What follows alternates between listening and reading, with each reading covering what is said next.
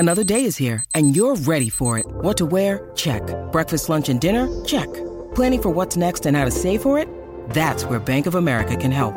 For your financial to-dos, Bank of America has experts ready to help get you closer to your goals. Get started at one of our local financial centers or 24/7 in our mobile banking app. Find a location near you at bankofamerica.com/talktous. What would you like the power to do? Mobile banking requires downloading the app and is only available for select devices. Message and data rates may apply. Bank of America N.A. member FDIC. What's the one thing all great teams have in common? Great coaching. Try to suck up to me, Everman. I'm Gordon Bombay, the new hockey coach. All right, let's go! Line B, come on! We're Team USA, gathered from all across America. And we're going to stick together. You know why? Because we are ducks, and ducks fly together. It's the Quack Attack Podcast. Hey, everybody. Great day for hockey, ain't it? I'm Mike, that's Tommy. What's up, everyone? That's Kevin. Hello, guys. Thanks for tuning in. Thanks for listening. We got an all-timer today. Joining us on the podcast is Mr. Ty McClary. You probably know him better as Dwayne Robertson. Ty, thanks for coming on. Really appreciate it. Absolutely, guys. Glad to do it. Glad to be able to join you guys. Okay, so first of all, I got a quick kind of question for you. Before we, right when we started, one of our coworkers had said that you lived somewhere in Texas, and I looked in the phone book, and I sent a letter to a house listed to a Ty McClary. Did you ever get that letter? Not that I know of. What did the letter say? Oh, it was just asking you to come on. I would have said no to it if I got the letter. We were very raw back then. So I was just very. Well, I don't think I did, because I would have. Just like I did with your email, I probably would have responded if I'd have thought it was, legit and all that kind of stuff. But no, I don't think I. Now, I will say this too. My wife usually goes through most of our mail, and there's been times before where I might get something and she forgets to tell me about it, and it gets thrown in a stack, and we forget all about it. So who knows? It could be in some stack of mail somewhere, and I might be lying to you, but I don't think I did. I don't think so. She probably snuffed us out as amateurs anyway. Maybe so. She could have, yeah. Yeah. So, but no, I don't think I did. Oh, that makes me feel a little better. The rejection does not hurt as much. Just kind of getting into it. The first major thing that is listed on your IMDb is the Mighty Ducks. Now, sure. I guess the story goes that you got the Mighty Ducks largely because of your accent. Is that a true story? Well, I can give you the short rundown. I was just like any other young, wanting to be Hollywood actor or whatever. I went on a couple of auditions in the This would have been when I was 14 years old, I guess. Yeah, and I had a birthday while we were filming both of them, Mighty Ducks 2 and 3. So I was 14 and 15 on Mighty Ducks 2, and then 16 and 17 on the third one. But anyway, I went on about three different auditions in the Dallas area.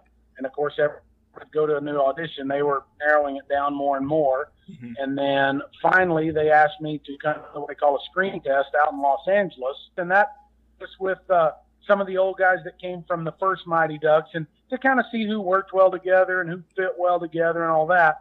And when we did that screen test in Los Angeles, they had it narrowed down to three kids for my part. Obviously myself being from Texas. Mm-hmm. There was a young man that was there from California that they had auditioned out in Los Angeles, and a young man from Georgia.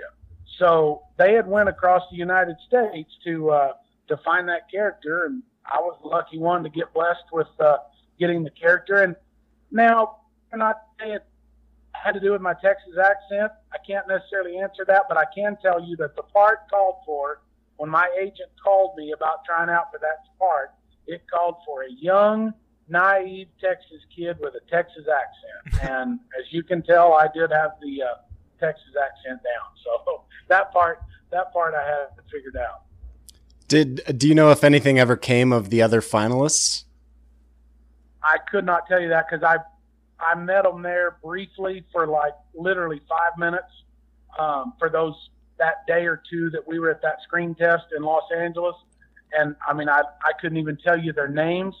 I don't have any idea. I couldn't tell you that. So I don't know. The only one that I remember that someone that turned out to be a pretty big Hollywood star that beat me out on a roll in a show one time was after the Mighty Ducks, not long after the Mighty Ducks. I tried out for a movie and I got beat out by Leonardo DiCaprio. Wow. And at that time, Leonardo, who's that? Leonardo was, yeah, I don't know who he is. A friend of mine told me about him, but I don't really know who he is. But anyway, that's the only one that I know of right offhand, because I always tell that story. I'm like, yeah, Leonardo beat me out on one. So, but anyway, no, I don't have a clue about the other two guys. And like I said, I couldn't even tell you their name. I knew them for about 5 or 10 minutes. I mean, I didn't get to visit with them very much. What was the movie that Leo beat you out on? It was a made-for-TV movie, and actually it was a Western called The Good Old Boys that Tommy Lee Jones starred in, and kind of part of that Lonesome Dove, Larry McMurtry, somewhat part of that series, if I'm remembering right. I could be wrong about that, but it was part of that, and Tommy Lee Jones was playing the lead in it, and I was trying out for a character to play his nephew in it. He was going to be my uncle, and like I said, it was a made-for-TV movie called The Good Old Boys, and I believe it was, if I get all that right, that's been about 20 years ago, so sometimes my memory fails me about getting the ones right and the ones wrong, so, but I think that was the one.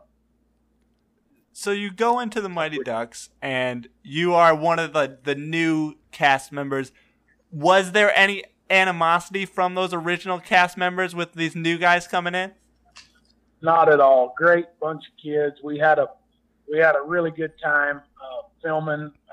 Obviously, all became really close friends for the 5 or 6 months that we filmed Mighty Ducks 2, and then we came back a little bit over a year later and filmed Mighty Ducks 3 and was together again for about 5 or 6 months. And even after that, prior to the movies coming out, we were traveling the country doing, premieres and different things. And we all became really, really close. And everybody, of course, always follows up with that by saying, well, do you still talk to all of them? And I tell everybody it's like graduating high school. You all, sign each other's yearbooks and you're like, okay, I swear we'll stay in touch and all that. And you never speak to each other again.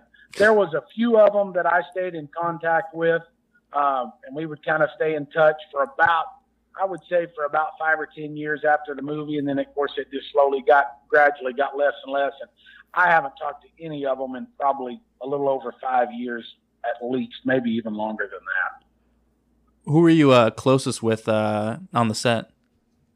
I would probably say one of the closer ones would be the young man that played Russ Tyler, Kenan Thompson, who is now big time on Saturday Night Live and all that. And the reason Kenan and I became so close is obviously we were all, for the most part, under 18 years old while we were filming those movies.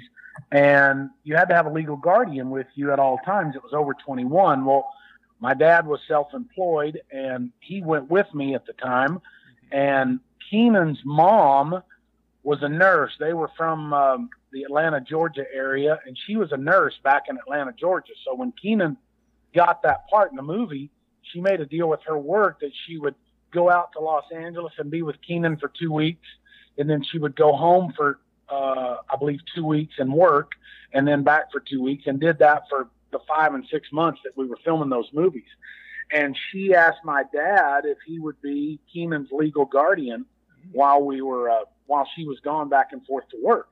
So while his mom, Ann, was gone back to Georgia working, Kenan would actually live with my dad and I in the apartments they had for us. And I mean, he almost became like a brother to me for that time. So we became pretty tight, and that's probably the one that I've stayed in contact the most with.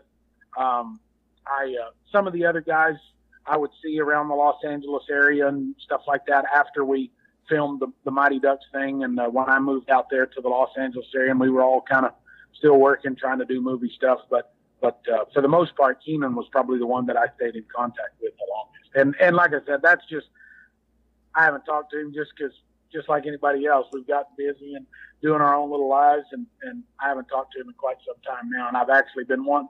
It's been on my mind for the last few years to actually call him and touch base with him and see how he's doing. But I definitely haven't talked to him in quite some time.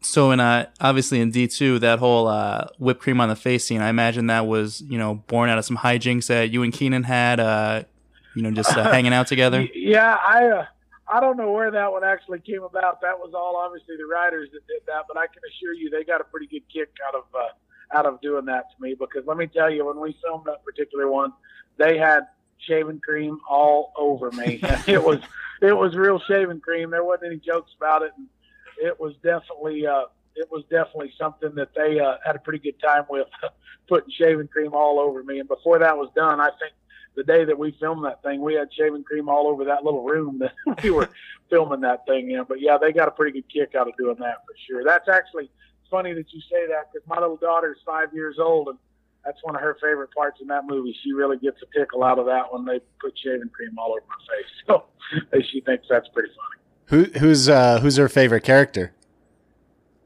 I'm gonna have to go with Dwayne Robertson. I think. So that would be her favorite character. All right, second favorite would have to be.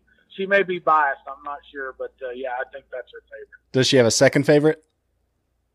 You know what? I don't know, but I'll have to ask her and get back with that. I'm not sure about that. I'm hoping the first, second, and third will all be her daddy, but I'm not sure about that. So how many takes did you have to do of getting shaving cream like sprayed on your face?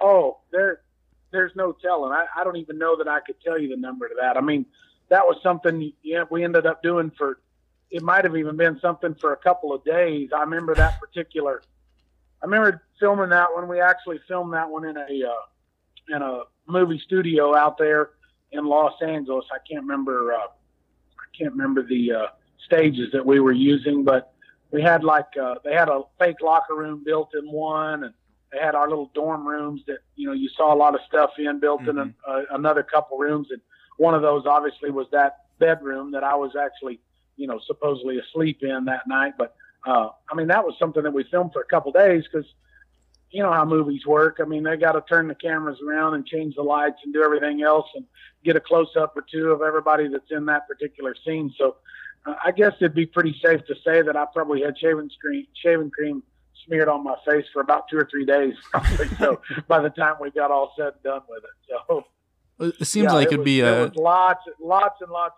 takes. It seems like it'd be like a natural progression for you to be like a Gillette spokesman or something after that. Yeah, I know. No kidding. No, yeah. Yeah, I think we should talk with him a little bit about that. I should be doing commercials for him or something. Going back a little bit, you know, you mentioned the casting call. They wanted, you know, a young, kind of naive Texan. You know, obviously you're from Texas. How much of Dwayne did you bring to the role? And like, you know, are you a naive Texan, or is this accent that you're putting on for is just like a wonderful forgery? No, I think it's all pretty much just the way I are, if you want to say, the way I am, because that's the way I was born and raised. I mean, I'm definitely born and raised Texas, and born and raised a cowboy. All the actual roping stuff that they put in the movie, that was all written in after the writers found out that I actually was a real cowboy and actually knew how to rope. Mm-hmm. So I would say that would go hand in hand with all the rest of it. The naive young guy, I mean, that just kind of fell right in place. And really, even more to that story, I was 14 years old, which I told you that already, but I was kind of at a point in my, if you want to call it career, that I didn't even have, but I had been trying out for movies and auditioning for roles for not quite 10 years at that time, about 8 years. I started that business when I was about 5 or 6 years old, doing little kids commercials and little kids TV stuff and just trying out for all kinds of things. I mean, I tried out for big roles and didn't get anything and continually didn't get anything. And after 7 or 8 years of a lot of no's, I had pretty much about told my mom and dad and my agent that I was about sick of that movie business career thing. And, I remember the day my agent called my mom and said, "Hey, has Ty ever seen a movie called Mighty Ducks?" And of course I said no, because I'd never seen it. and said, well, they're doing a sequel to it called D2: The Mighty Ducks, and there's a part they're trying to cast for a young, naive Texas kid with a Texas accent. Of course, my mom even said on the phone, said, well, yeah, that kind of fits him pretty well. And my agent said, well, yeah, that's what I thought. And I told my agent once I said, okay, I said, I'll go try out for this one, but I'm pretty much done after this. I'm fed up with hearing the word no after every audition I go to, and I'll be darned if I didn't get the part. And there, you know, it went on from there. But yeah, I would say it was pretty much all of me that came into that character, just like the way I am. So I know you were 14 at the time, but did you have a backup plan if you had decided to, you know, give up the acting life? Did you have a plan B? I would have to say it would revolve on back to something that I've continually done the rest of my life. I mean, I was born and raised in a ranching and rodeo family. My mom and dad have been in the rodeo world for a long time, and that was something that I was doing really, really a lot. Even at that time, at 14 years old, I was high school competitively competing in high school rodeo and all that. So, I mean, I continued right on with that. And to be honest with you, I still did, even through the middle of doing some movies and things that I did for quite a few years. But yeah, I mean, I just was simply ready to give up the movie thing. Just like I said, because of hearing the word no all the time, I was like, well, maybe this ain't working out for me. So I was going to do like every other kid and just continue on with school and continue on with rodeo and see where that led me. You know, high school kids in rodeo, they vie for scholarships just like every other sport. And I would have probably continued on with that and gone on to college through college rodeo. Now, I didn't do that. I did continue to rodeo throughout. Like I said, my wife and my family and I still have horses, and we still rope till this day. That's something that's been a part of my life, you know, my whole entire life. So it would have probably really, really involved that more than what it has, just because of the acting career that I did. So I would say it would have probably fell back to that. And so, you know, you go to do D2, and, you know, mentioned kind of doing these tours and stuff, the premieres. What happens when you know, get back home and you're now, you know, Ty McClary, movie star? It was easy for me growing up in a small town in West Texas in Abilene, where I lived at the time. It was cool, obviously. I obviously gained quite a few friends that I didn't have when I left, but I was okay with that. But it was pretty normal for me. I mean, I went right back to a normal life, and I went right back to the normal school. I graduated from a school called Wylie High School.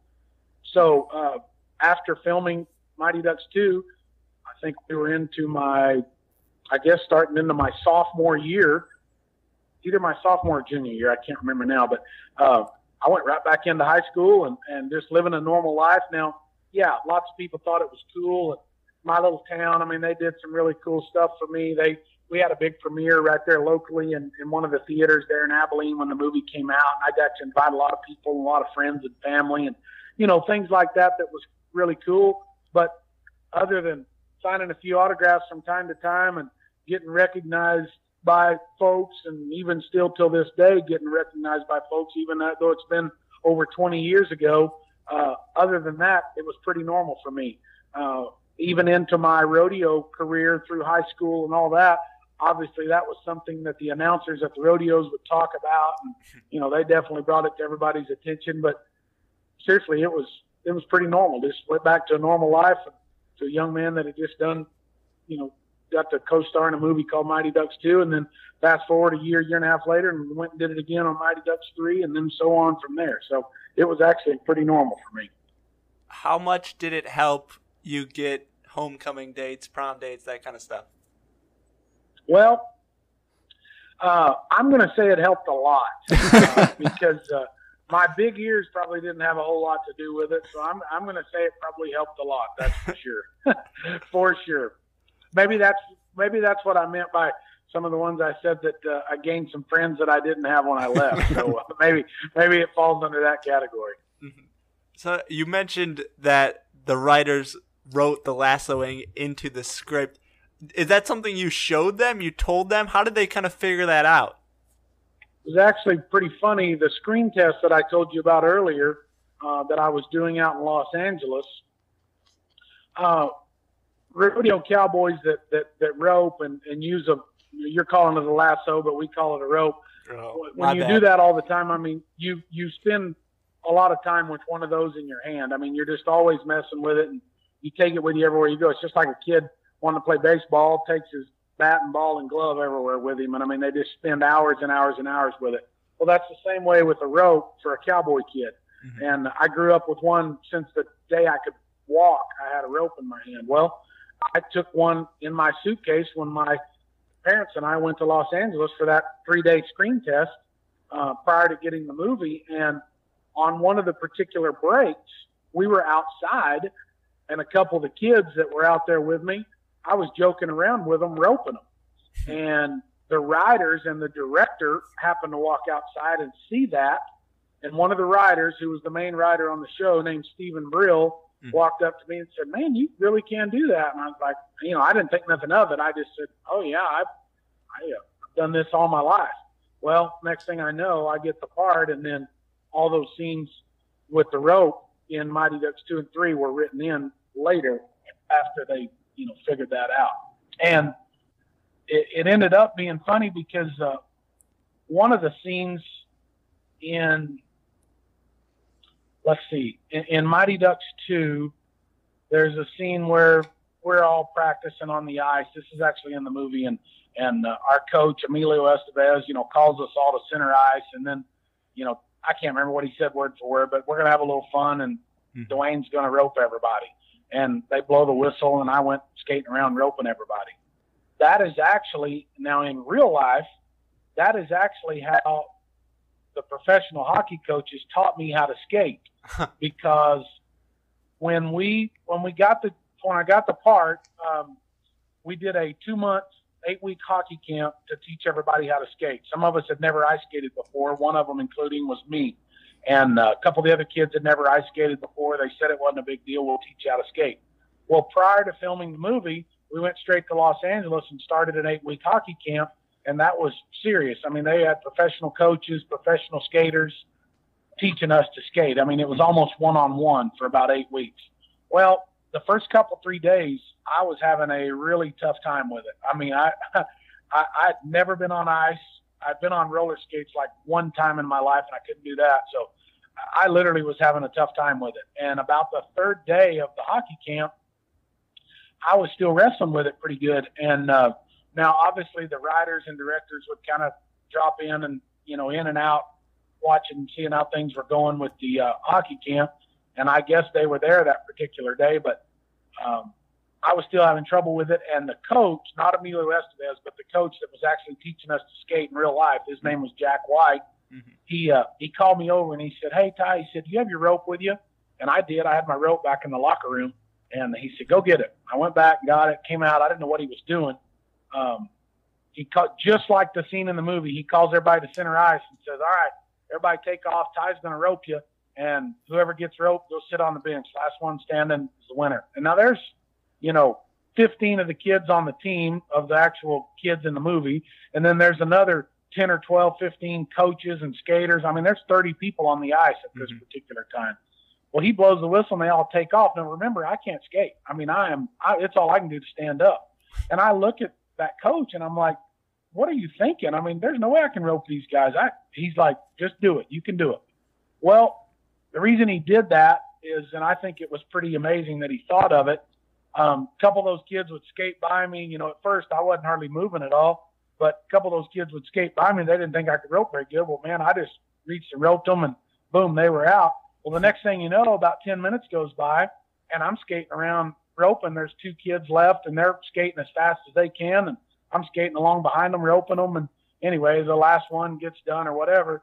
Well, he calls me over and he's like, "Well, what'd you learn?" I didn't really know what he was talking about. Well, I didn't even realize that because he got my mind off skating and got my mind on roping, my feet just kind of came to me, and I'll be darned if that didn't teach me to skate. And I went over and laid the rope down, and I took off skating, and that's literally how I learned to rope or learned to skate was with the rope in my hand. And I think it was brilliance on that coach's part, because I might have never learned. I mean, I was wrestling with it that hard that I was just thinking about it too much, that I think it was pretty neat that he come up with that idea to put something else in my hand that I knew what I could do with.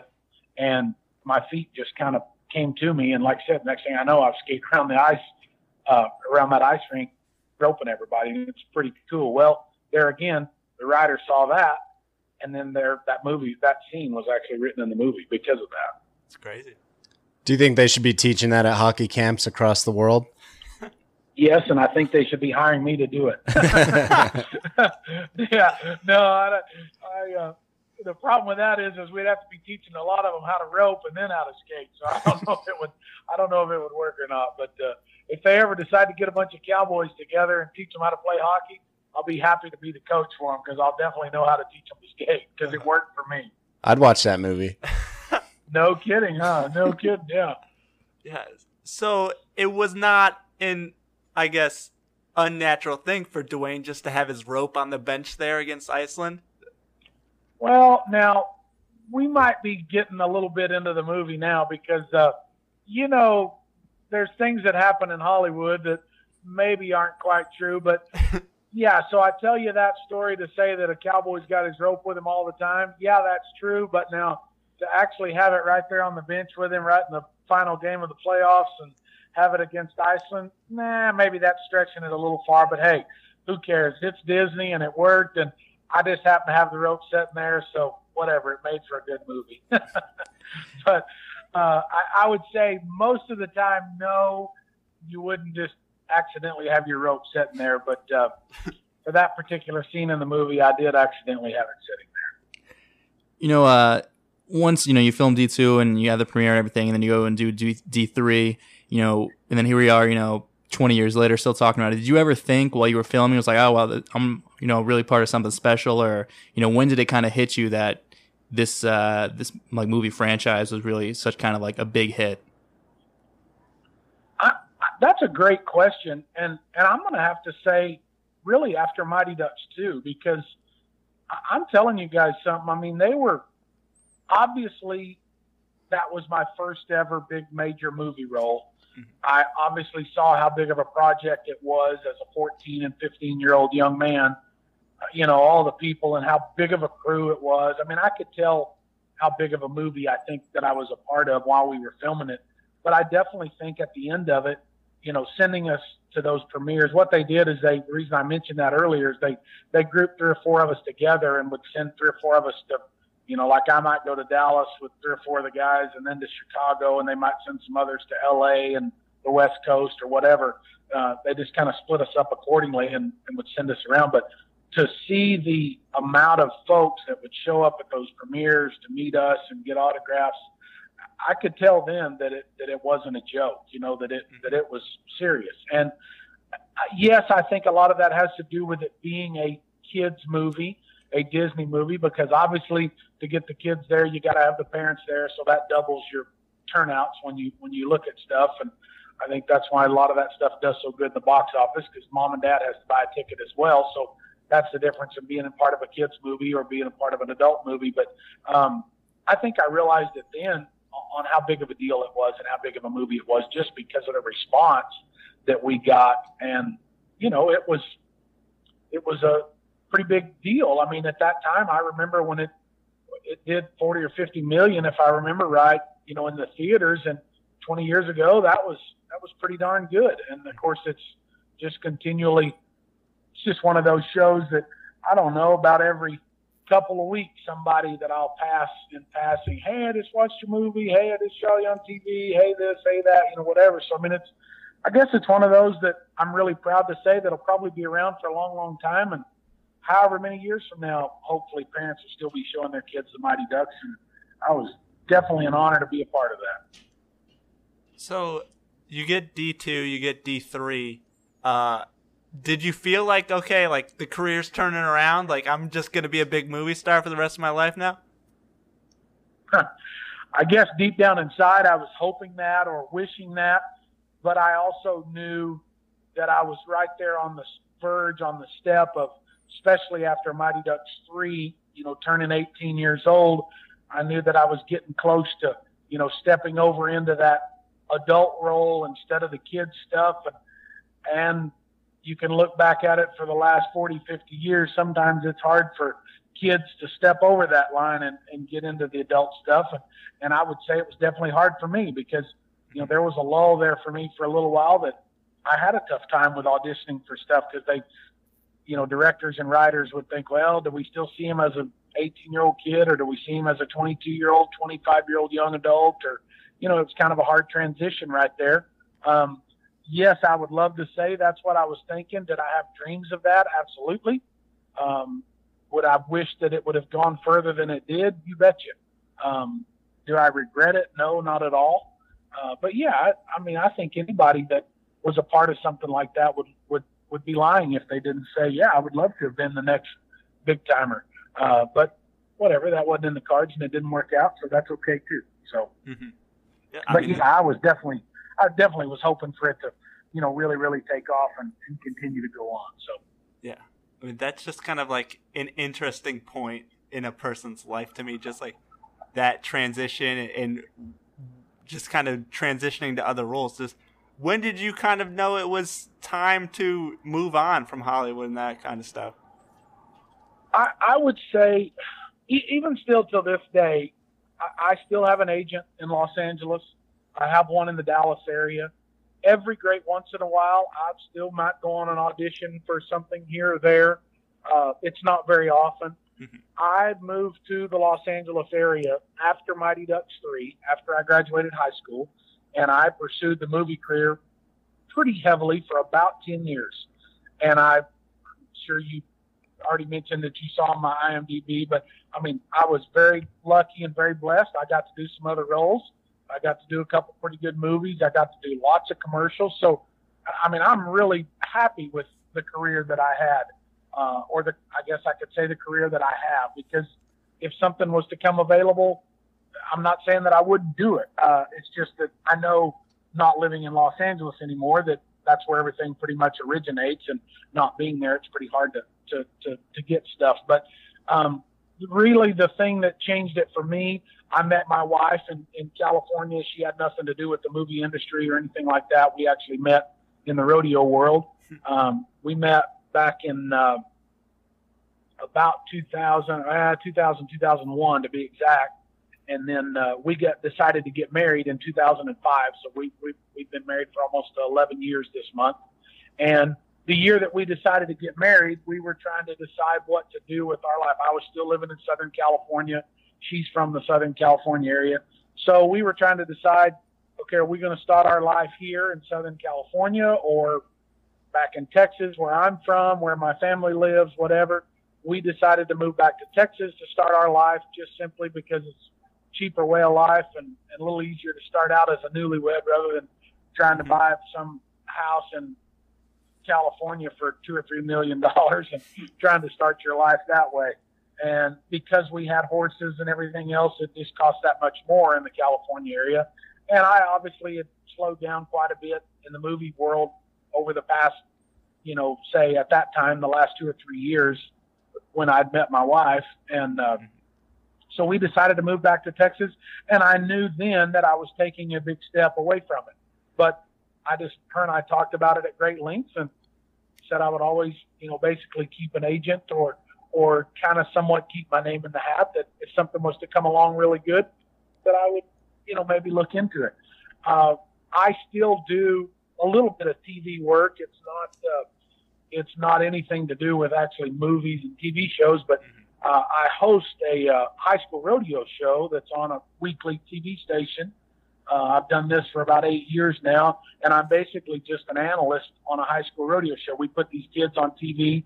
We go to a couple different state-level rodeos, and then, in fact, I'm headed to the National High School Finals Rodeo here in about 2 weeks up in Wyoming. Wow. We televise them and put the kids on TV, and I'm just simply an analyst, just like you're watching a basketball game or a football game or whatever on TV. I'm just an analyst on TV for rodeo, and I've done that now for I guess going on really almost like 10 years. So yes, I still am involved with TV, still might do a commercial or two every now and then, but it's been quite some time since I've done a movie, I guess. Is there anybody in the movie industry outside of the Mighty Ducks universe that you were particularly close with or remain close with to this day? Yeah, I mean, I definitely met, you know, lots of friends and things like that. I had a gentleman that I'm really close with, still to this day. I mean, we don't talk every day, but I talk to him quite sometime. He's one of the biggest stunt coordinators that was around in Hollywood. His name is Terry Leonard. Terry Leonard was the stunt coordinator on, Raiders of the Lost Ark and a bunch of those movies. Ben-Hur back in the old days. I mean, you look up Terry Leonard, he's got a huge repertoire of movies that he's been a part of for a long time. He actually had a little something to do with me getting a role. I did a small thing in a movie called The Wild Wild West with Will Smith. Mm-hmm. Terry Leonard was the reason I got it. He was the stunt coordinator on it. He's the one that told the director to hire me.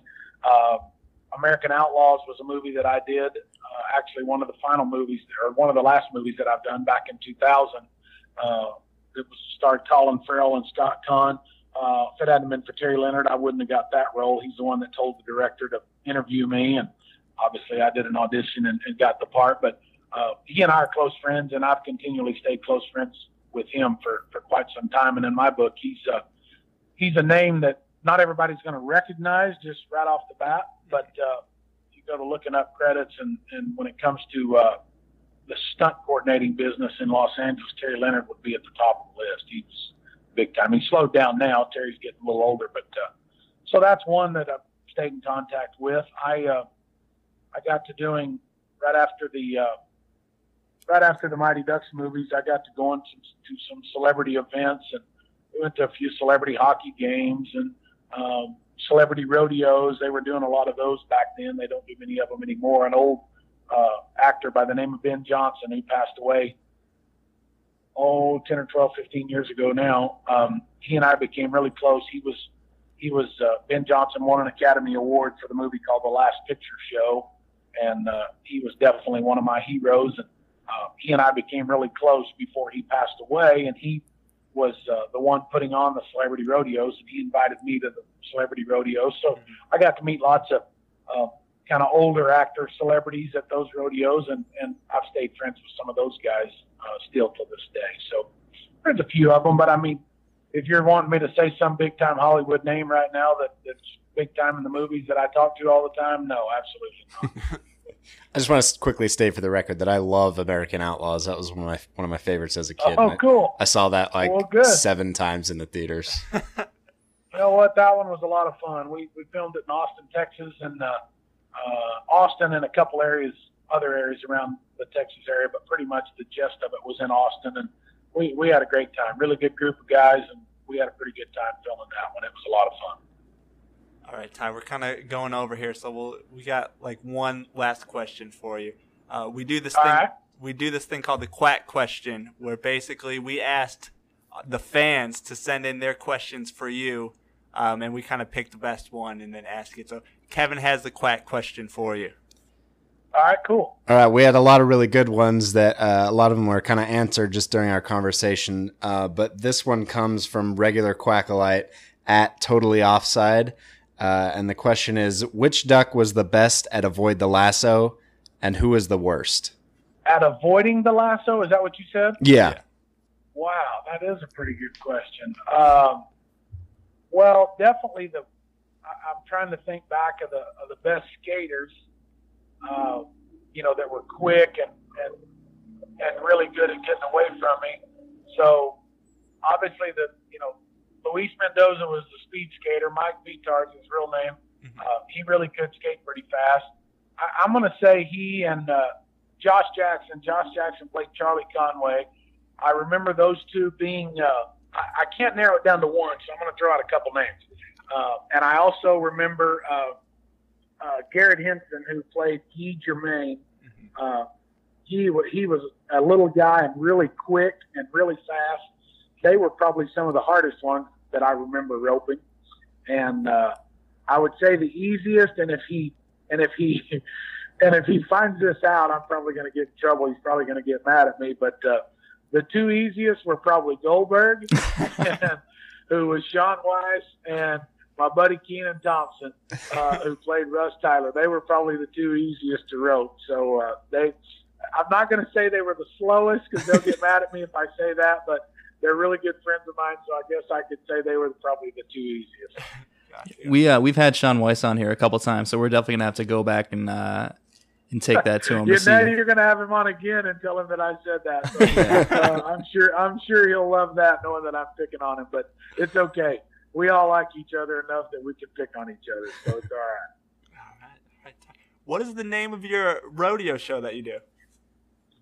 That show is called, it's sponsored by a clothing company called Cinch. You know, there's all kinds of different Western wear clothing, but Western clothes called Cinch. So it's called the Cinch High School Rodeo Tour, and it's on every Sunday evening on a channel called RFD-TV.